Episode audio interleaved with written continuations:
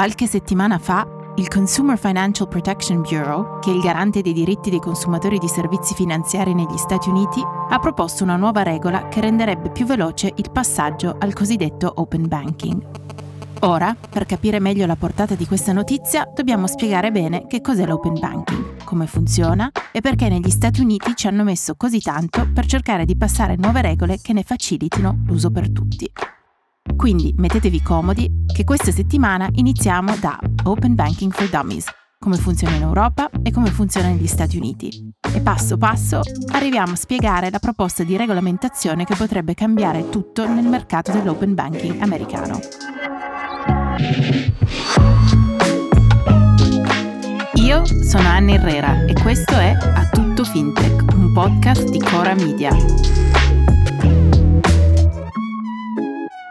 Prima di tutto, le basi. Vi capita o vi piacerebbe usare un wallet digitale per pagare il caffè? Controllare tutti i vostri conti in una sola app? Ecco, questi sono alcuni dei benefici dell'open banking, ossia il sistema attraverso cui le banche condividono i dati finanziari dei loro clienti con altre società finanziarie e consentono ad alcune di queste di disporre di ordini di pagamento. Le informazioni e l'accesso, che ovviamente deve essere solo fornito quando il consumatore dà il proprio consenso, includono il nome del cliente, quanti soldi ha sul conto, i suoi pagamenti e un registro delle sue transazioni.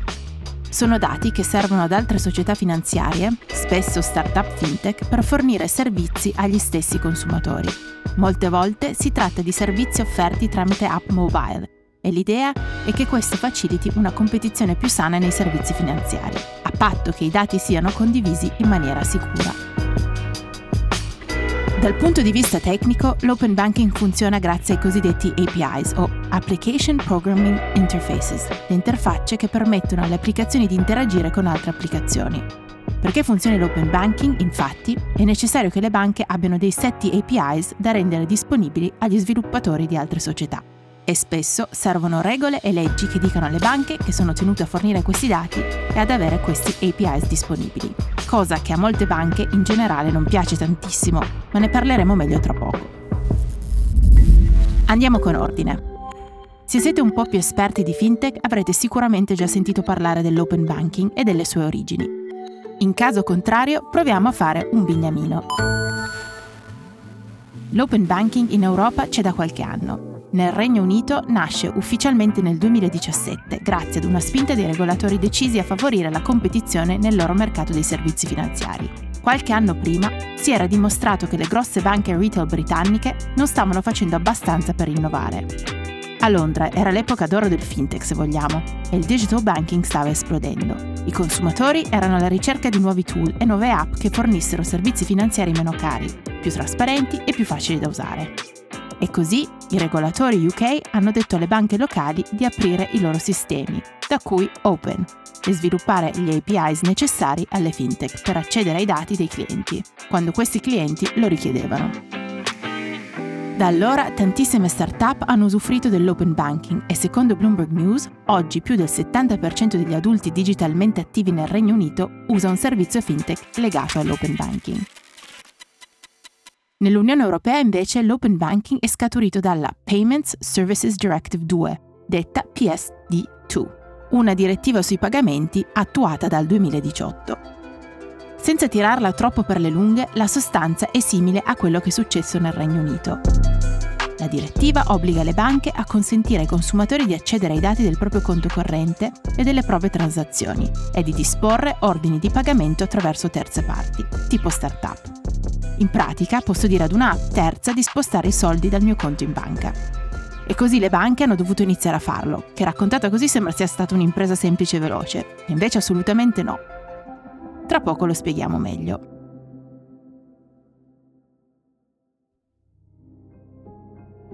Come dicevamo prima, le banche all'inizio hanno posto abbastanza resistenza a questa rivoluzione dell'open banking. All'epoca uno degli argomenti principali delle banche preoccupate dell'open banking era che ci fossero rischi per la sicurezza dei dati e dei soldi dei clienti, visto che le start-up avrebbero potuto avere standard sulla cyber security più bassi. E poi dicevano, se qualcosa andava storto, con chi se la sarebbero presi i clienti e i regolatori? Con la piccola start-up squattrinata o con la grossa banca? I sostenitori dell'open banking respingevano questi argomenti dicendo che si trattava solo di tentativi da parte delle banche di limitare la competizione, perché iniziavano a sentirsi minacciate dalla popolarità di certe start-up fintech che stavano crescendo molto in fretta. E c'era anche chi in maniera un po' più lungimirante faceva notare che non erano le start-up a spaventare le banche, ma le grosse società tech come Apple e Google, che iniziavano a muoversi nel mondo dei pagamenti. Un conto per una banca era dover competere con una startup che avrebbe potuto decidere di acquisire. Altro conto era dover competere con Apple e Google, che avendo accesso ai dati dei loro clienti potevano offrire servizi probabilmente migliori dal punto di vista della user experience. Comunque le cose sono andate avanti e l'open banking è diventato realtà in Europa e quindi anche in Italia. E allora perché in America stanno proponendo nuove regole solo adesso? Finora come stanno facendo le startup fintech ad accedere ai dati dei loro clienti? Dunque, c'è da fare una premessa. Anche se l'America è spesso la patria dell'innovazione tecnologica, dal punto di vista dei pagamenti è veramente molto indietro. Per dire, è normalissimo pagare ancora l'affitto con l'assegno. Io, quando vivevo a New York tre anni fa, lo pagavo così e ricevevo pagamenti anche in assegno, tipo dalle assicurazioni o dallo Stato stesso per cose come i rimborsi delle tasse. Dunque, secondo gli esperti, questo è dovuto in parte al fatto che le innovazioni negli Stati Uniti tendono a nascere dal settore privato, non da spinte da parte dei regolatori, che su certe cose tendono ad essere molto meno interventisti che negli Stati Uniti. E così lasciano fare alle imprese, che però può capitare preferiscono guardare i loro interessi più che a quelli dei consumatori. Tutto questo per dire che fino ad oggi negli Stati Uniti di regole vere e proprie sull'open banking non ce n'erano e le banche si opponevano alla loro creazione ma l'assenza di regole non ha impedito alle startup fintech di avere accesso ai dati dei conti dei clienti anche negli Stati Uniti. Insomma, pure senza regole, di fatto una sorta di open finance americana esiste. Pensate che in Europa oggi ci sono circa 5 milioni di consumatori che sono regular users dell'open banking, mentre in America si stima che ce ne siano già 80 milioni. Solo che lì il mercato, senza delle regole chiare, si è sviluppato in una maniera che ha dato problemi un po' a tutte le parti coinvolte. Perché le banche i loro dati alle start-up non le volevano dare e quindi si è aggiunto un altro anello, quello dei cosiddetti aggregatori, tra cui la famosa startup Plaid, che aiuta le start-up a collegarsi alle banche. Funzionava così. Gli aggregatori chiedevano ai clienti di inserire le loro credenziali dell'online banking, cioè user e password, e poi si collegavano al conto per fare screen scraping, come si dice, cioè raccogliere i dati da una parte e riportarli da un'altra, dalle banche alle fintech. Ovviamente alle banche questo non piaceva per niente e in effetti dal punto di vista della sicurezza non era il massimo. Così, piano piano, le grosse banche hanno iniziato a vietare lo screen scraping e a proibire a società come Plaid di accedere ai dati finché non avevano firmato dei data sharing agreements.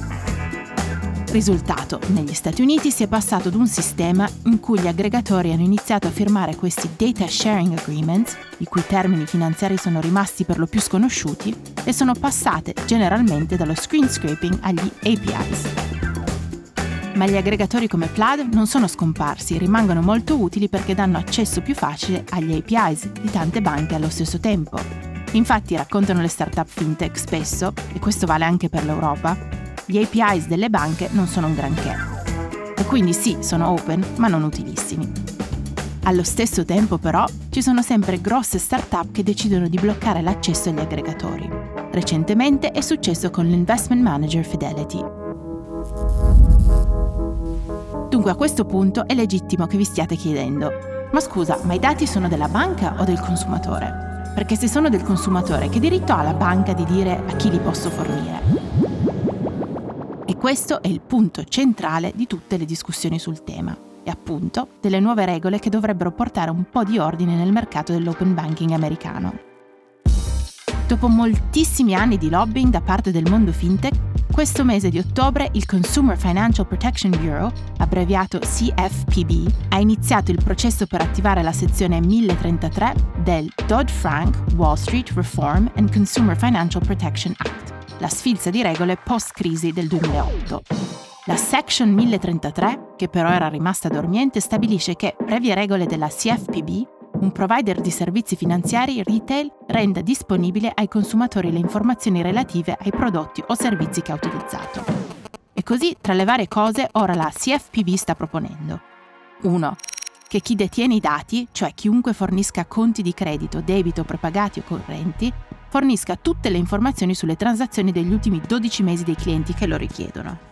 Questo include le fees pagate, interessi e anche le informazioni per verificare l'account. 2. Che i provider devono anche sviluppare e rendere disponibili degli API facili da usare e garantire che questi API funzionino almeno il 99,5% del tempo. E infine 3, sentite questa, che gli API non possono essere a pagamento. Dal canto loro le compagnie terze che accedono ai dati devono dire chiaramente ai consumatori come useranno e processeranno i dati e non possono rivenderli ad altri o usarli per pubblicizzare altri servizi. Non si sa ancora quando queste proposte dovrebbero essere implementate, forse prima delle elezioni, ma tutte le parti in causa, quindi banche, start-up, fintech, associazioni di consumatori, eccetera, sono invitati a fornire le proprie osservazioni sulle proposte entro dicembre del 2023. Fino a quel momento è tutto ancora da decidere, ma le indicazioni sembrano chiare. L'open banking piace ai consumatori ed è un mercato in crescita e quindi, volenti o nolenti, le banche devono adattarsi, anche negli Stati Uniti. Alla prossima settimana! A Tutto Fintech è un podcast di Cora News, prodotto da Cora Media e scritto da Anna Herrera, la cura editoriale di Francesca Milano, in redazione Matteo Miavaldi, la supervisione del suono e della musica è di Luca Micheli, la post-produzione e il montaggio sono di Filippo Mainardi, il producer è Alex Peverengo. Le fonti dei contributi audio sono indicate nella sinossi.